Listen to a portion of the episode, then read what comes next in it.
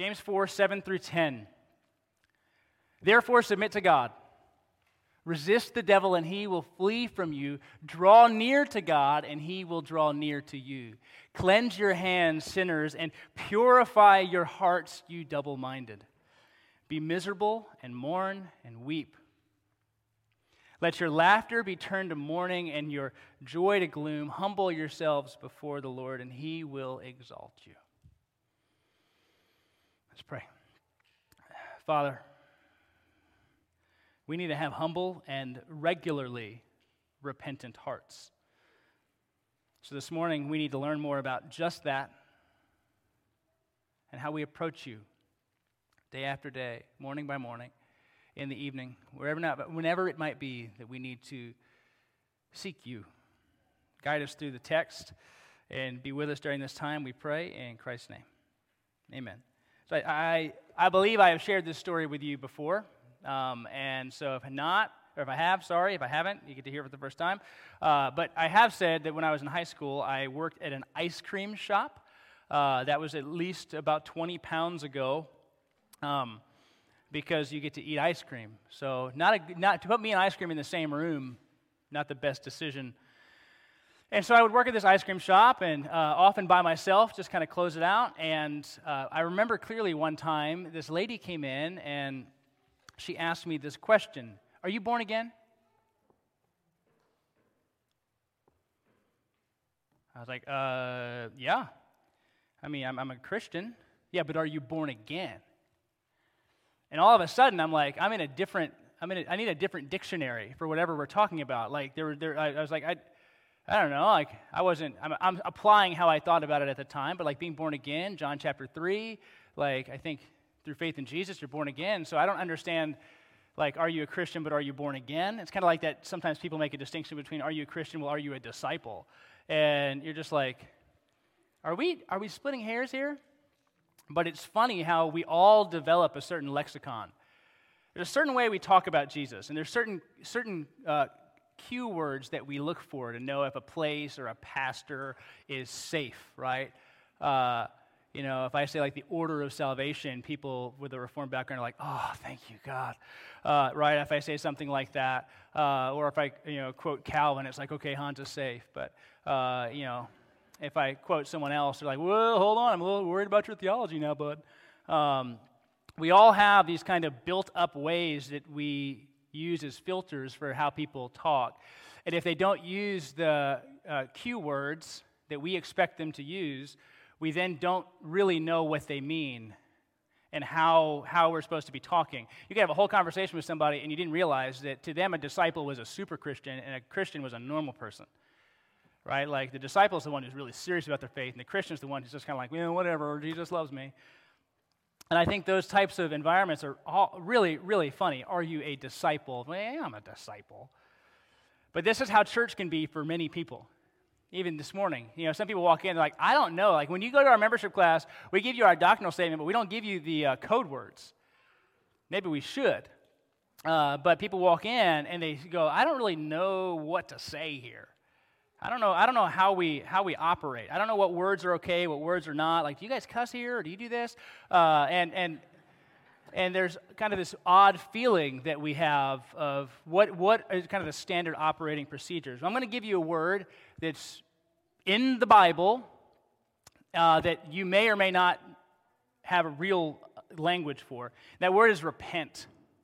Repent.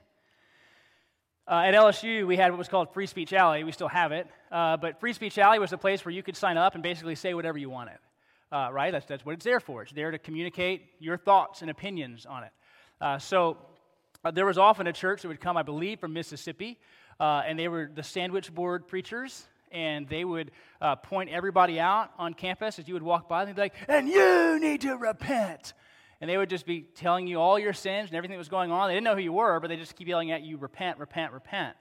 Uh, you might hear this even like as jokes, like you're in community group and somebody's like, oh, do you need to repent of that, brother? And they're laughing about it. And maybe you're a new believer and you're like, I didn't know repentance was like a laughing thing. Uh, like, is that something that we're supposed to laugh about? Is that something that's kind of cool to joke about? Because if so, yeah, cool, repent, repent, right? Like, as we talk, we don't realize that our language is affecting how people view things. So, um, If I asked you, hey, define repentance for me, um, we'd probably all have, yeah, like the Venn diagram would be close, but we'd all have a harder time figuring out what it actually, what it meant. What does it mean to repent? How do you repent? What does, it, what does it look like when you've been repentant, right? Do you just say, I repent, like Michael Scott, I declare bankruptcy? You go, you can't just declare bankruptcy, right? Like there's a process. And so when we talk about repentance, you don't just say, I repent, and then magically God's like, oh, okay, they use the word, right? Like they, they said repent and good. Uh, it, doesn't, it doesn't work like that, but then you go, well, how does it work? That's what today's passage is actually going to get to show us. Remember verses 1 through 6, where uh, James is really highlighting the lack of faithfulness that his congregation has.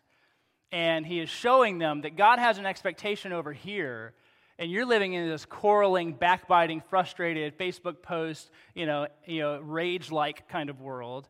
God's desire for you is over here. You're living over there. Now, what has happened, but there's quite a chasm between these two worlds. The same thing happens when you come to Christ for the first time, right? You put your faith in Jesus. And you realize there's a gap between his character and you and you go, what in the world do I have to do? In fact, the, the gospel explanation or illustration that I was kind of trained on was the bridge illustration. If you're familiar with like navigators, you're familiar with the bridge illustration where you draw you and God. There's this gap between, you put a cross in the middle to explain how Jesus is the way for you to get from where you are to where God is. Uh, so that's, that's language that I'm familiar with, and that's what repentance really is. But today's passage then moves us to how that is actually going to look. So by the end of the morning, we'll be able to go, this is what repentance is. This is how James talks about it. And I really do find that these few verses illustrate for us repentance. They don't say, James doesn't go, and let me tell you what repentance is. But as we look at what he's doing, he's created this tension between their behavior and God's character. Now he's going to give them a response, which is kind of an important thing to do. When you realize you're sinful, you go, what do I do about it? what do I do about this now new thing that I've realized? And so we're going to see what it is and how it comes about. We've seen God is jealous uh, in the previous passage. And now responding to him requires repentance. We're going to go through this. Uh, I'm using like A's and B's in my verse break- breakdowns. And for those of you who are unfamiliar with what that is, it basically means like the first part of that verse or the second part of that verse, because I think the verse divisions don't help you see James's kind of movement through it. So when I say like 7a, I'm going to talk about the first part of verse 7 because remember the verse divisions aren't inspired. And so, so when we do that, we, we, somebody took their best stab at organizing it, uh, but the verse divisions aren't inspired, so we don't, we are not beholden to them to make sense of what the passage is saying. If that were the case, then most believers from all time are kind of up a creek. Uh, so we're not beholden to them. So we're going to kind of, I'm going to kind of mark as we go. But this is the first thing that we'll see in the first half of verse 7 that submission to God marks or identifies our repentance. That submission to God marks it. And submission to God is really uh, no small part of what we're supposed to do. James says, therefore, right? If you see a therefore, ask what is it therefore. Uh, so, therefore, submit to God. If you've been living in a way that, that God is uh, not asking of you, that is disobedient to who He is, therefore submit to God. So, submission to God is what really does mark us. When we realize that we've been living proudly and we are not considering God, we then put ourselves under His authority and the rules that govern His kingdom we go, I'm not, I'm not in charge here. Sinfulness is essentially us saying, I'm in charge and I know better. Submission to God marks that kind of move of repentance to go, no, it's your kingdom come, your will be done. I've been living my own. And so, submission to God is that movement and recognition that God has asked something of us and we haven't done it. Repentance so that first idea is always marked with submission to God as a part of it. It's a kind of a necessary move because you have to go, well, I am I'm I'm gonna have to submit to my way or God's way. God's way seems better. Thought my way was pretty good, but God's way seems better, so therefore submit to God because that's what He would ask of you. It's His authority, His power, His kingdom, His way. So you are under His authority. Then, in James' style, because James is going to kind of say something, illustrate something, and say it, that's his style, he's going to now illustrate what submission to God looks like. I submit to God, but how? You know, do you just, again, do you just say, I submit to you? But there's ways that he's going to characterize what submission to God looks like. And in the next half verse and the other one, the end of seven and into eight, we're going to see this kind of couplet resist Satan and draw near to God. Resist Satan and draw near to God. Resist the devil, and he will flee from you. Draw near to God, and he will draw near to you. You feel kind of how those go together?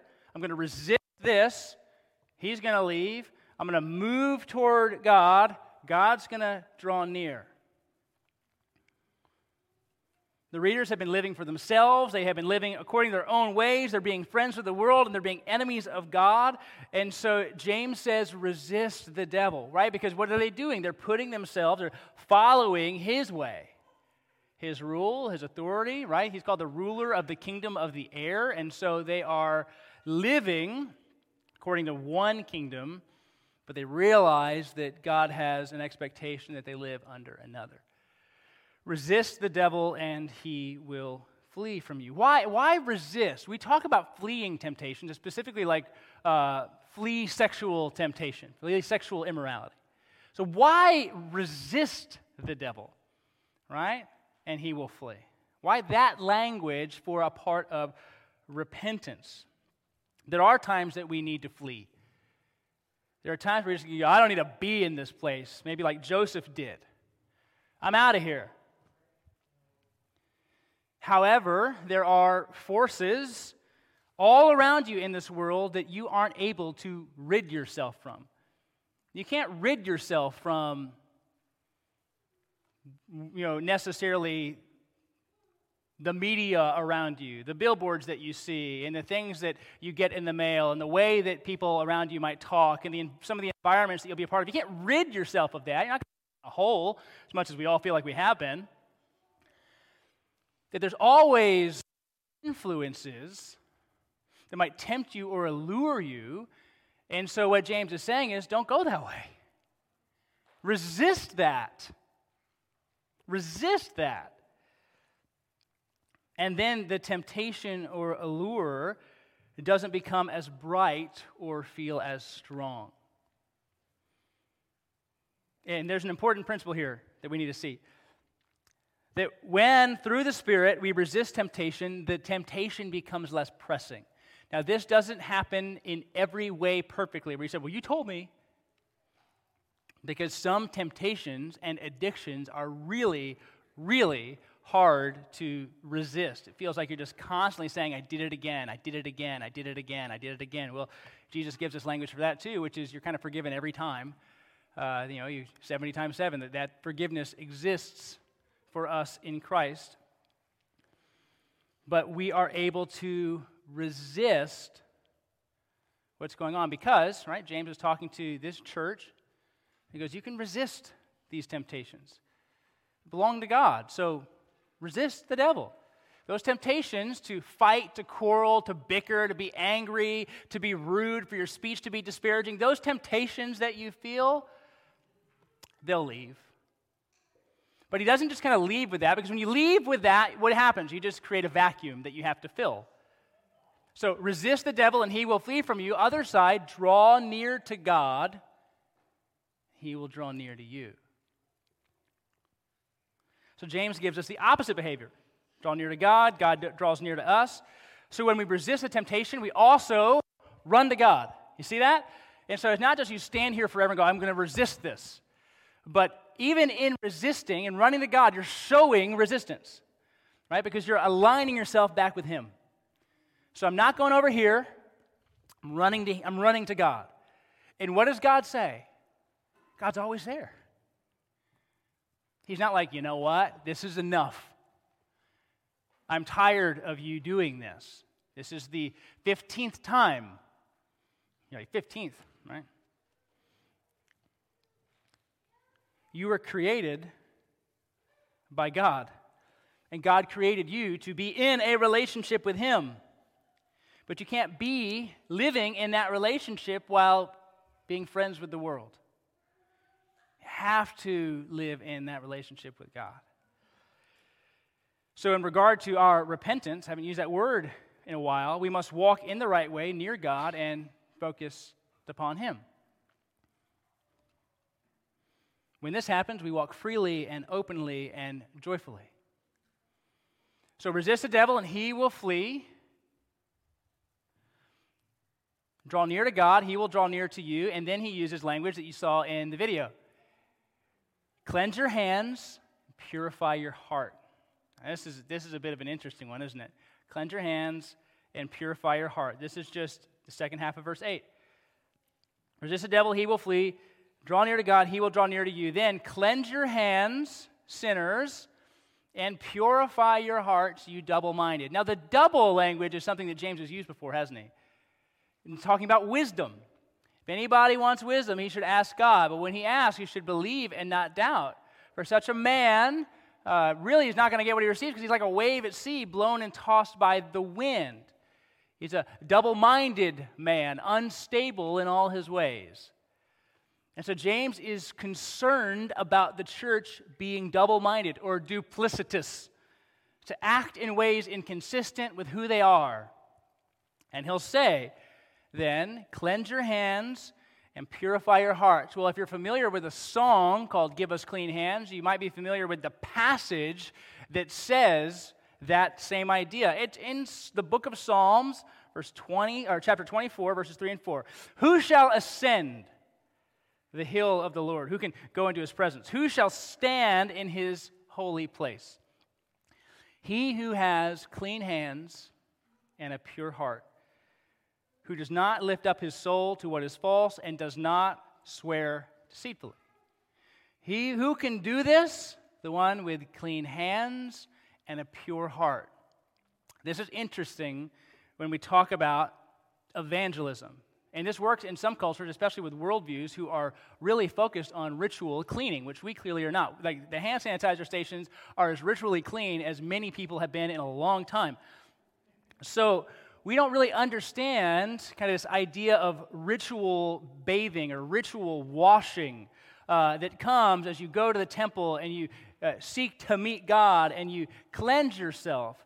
Uh, and remember, Jesus got, Jesus got in trouble with the uh, leaders of the church or, or the synagogues because they saw him not washing the right way. Your disciples aren't washing the right way. Like, what's going on with that? So he's saying, cleanse your hands, using this idea from Psalm 24, and purify your hearts. And what James is highlighting, I think with the psalm in his background, is that you have to come to God totally clean. But the interesting evangelistic idea is to say to somebody, How do you clean your heart? How do you clean your heart? Like by eating celery all day. Like, no, that's like, that's your physical heart. But how do you clean that seat of emotion and affection and desire? How do you, how do you cleanse a concept that we all understand? Well, I just feel it in my heart. Really? Like if I got an x-ray machine, you know, I could see it? I could see the feeling? Well, no, that's not what I mean. I mean, I, I mean, I know it's there. So it's something that, that is in a sense metaphorical, the language that we use for it. How do you clean it? You got a big problem. But what is promised to those who put their faith in Jesus, but the Holy Spirit, who gives us a new heart. It's a new covenant promise. Holy Spirit, I will remove your heart of stone and give you a heart of flesh. I will remove your sin. I will give you new life. That is what we get in Christ. And so the Christian is able to approach God with clean hands and a pure heart. James is concerned both with your external behavior that is a demonstration of the heart of your posture. These things it's the same thing that we did when we talked about our speech, isn't it? Out of the overflow of the heart, the mouth speaks. So, There's impurity here, there's impurity here. There's deceit here, there's deceit here. There's anger here, there's anger here. You can just kind of follow it. In the same way, if there's joy here, there's joy here. If there's contentment here, there's contentment here. It shows us that through Christ, we are able to be totally clean. Totally clean. And approach God with both an internal and external posture of obedience. The heart matters. We can't just whitewash our behavior. Go, I'm doing the right thing. It's, it's nice that you're nice, but if the heart hasn't changed, there's really been no change. So, again, going to Christ in that aspect is a part of our repentance. If we confess our sins, it's 1 John 1 9. If we confess our sins, he is faithful and just to forgive us our sins and cleanse us of all unrighteousness. That we seek to be clean and pure and right with God in this. So, uh, cleanse your hands, purify your hearts. And then he gets into this kind of verse that we don't really deal with a lot. This idea of grieving over your sin. Grieving over your sin in verse 9. This is grief is not a thing we like in our culture. We kind of want to jump past feeling sorrow for what we have gone through and just kind of move back to so are we good? Right? If you talk to your kids and caught them in something, uh, they want to kind of jump right to are we good now? Are things okay? Are you still mad at me? Right? Like, that, like that's that kind of part. So we, we jump over that, that weight and significance of sorrow to try to get to restoration. But James puts right in here this language. Look in verse 9. Be miserable. What? Be miserable and mourn and weep. Let your laughter be turned to mourning and your joy to gloom. Ugh. I don't want that. And we go, well, it's good to be with the Lord. These gatherings should be joyful gatherings. You're absolutely right, they should. But when we realize that we have been acting in a way inconsistent with God. It should break us. It should bother us. It should make us uncomfortable, dissatisfied. In whatever ways we can kind of talk about that, I, I, I want you to be bothered by your sin and at the same time recognize the, recognize the grace that exists for you. But don't jump over being bothered. When you start to see the relational carnage that has come from your disobedience, the people who don't want to come near you, the family that doesn't invite you over to functions because they know where it'll go the friends who walk on eggshells around you because they don't want to offend you or bother you because they know what will happen. When we start to see the consequences, even relationally, of our sin, and we are submitted to God, and we seek to be restored and right with Him, we should be broken and bothered over what we've done. For how long? I don't know likely longer than we go most times. But to be broken over your sin is okay. To, to be sorry that you sinned is okay. Now, you go, well, there's grace for you. We're going to get to that. James doesn't leave us hanging. But he also has no problem saying, when you see your sin, it gets uncomfortable, doesn't it? We don't go there sometimes because we're afraid of what we might find. Or we feel that sorrow is weak. Or we haven't fully seen the consequences of those things. We don't want to go all the way and, you know, like the psalmist says, Lord, search me and know me. Because if we pray that, and he starts highlighting aspects of our heart that are disobedient, it is one of the ugliest things. And as we said last week, this whole uh, pandemic has been a wonderful display of our wickedness and our opinions and our frustrations and our things we want to post and things we want to say and things we want to do and our disagreements with others and our judgments of our friends and our judgments of our family and our judgments of our leaders because we think that they're ridiculous or whatever it might be, right? These things reveal the ugliness that often resides inside. And because we know what the Lord would have for us, it's okay to weep over your sin to grieve that. 2 Corinthians 7:10 For godly grief produces a repentance that leads to salvation without regret whereas worldly grief produces death.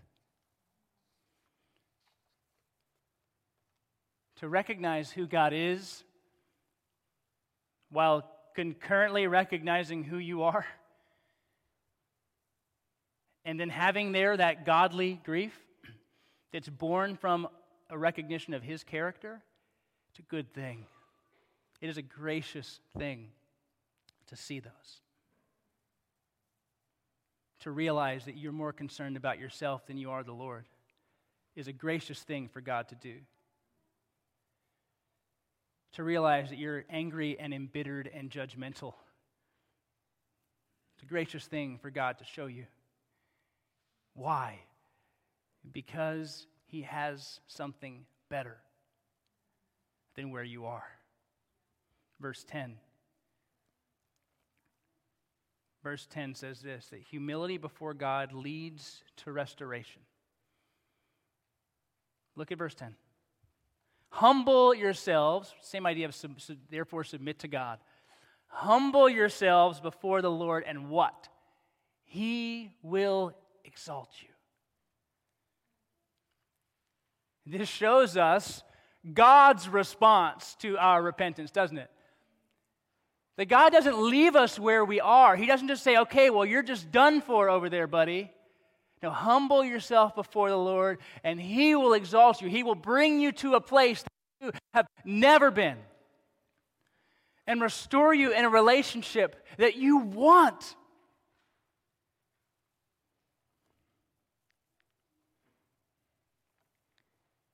Which is funny because when we do the opposite and we try to exalt ourselves, we just become angry and bothered and frustrated and probably a little annoying. But when we go to the Lord, He brings us a place that we could have never brought ourselves.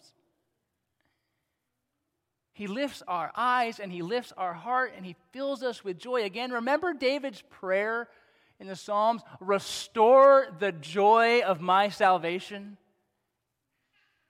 Not restore my salvation, but restore the joy of my salvation, which comes in the middle of statements of repentance about realizing just how wicked his heart can be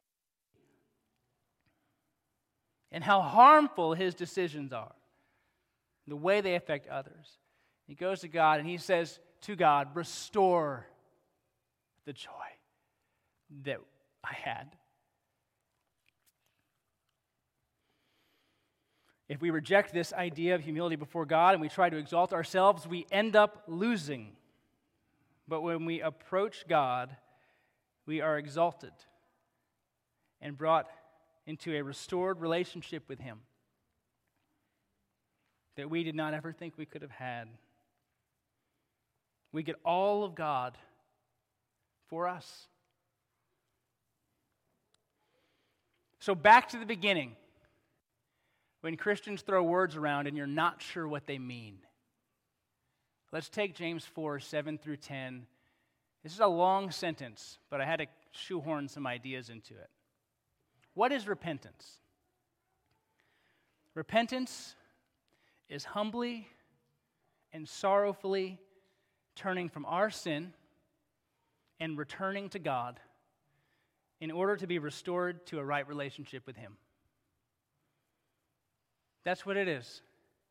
Humbly and sorrowfully turning from our sin and returning to God. Now, some people in the room might hear that word returning and going, wait a minute, wait a minute. For the person who's coming to faith for the first time, like there's no return the first time.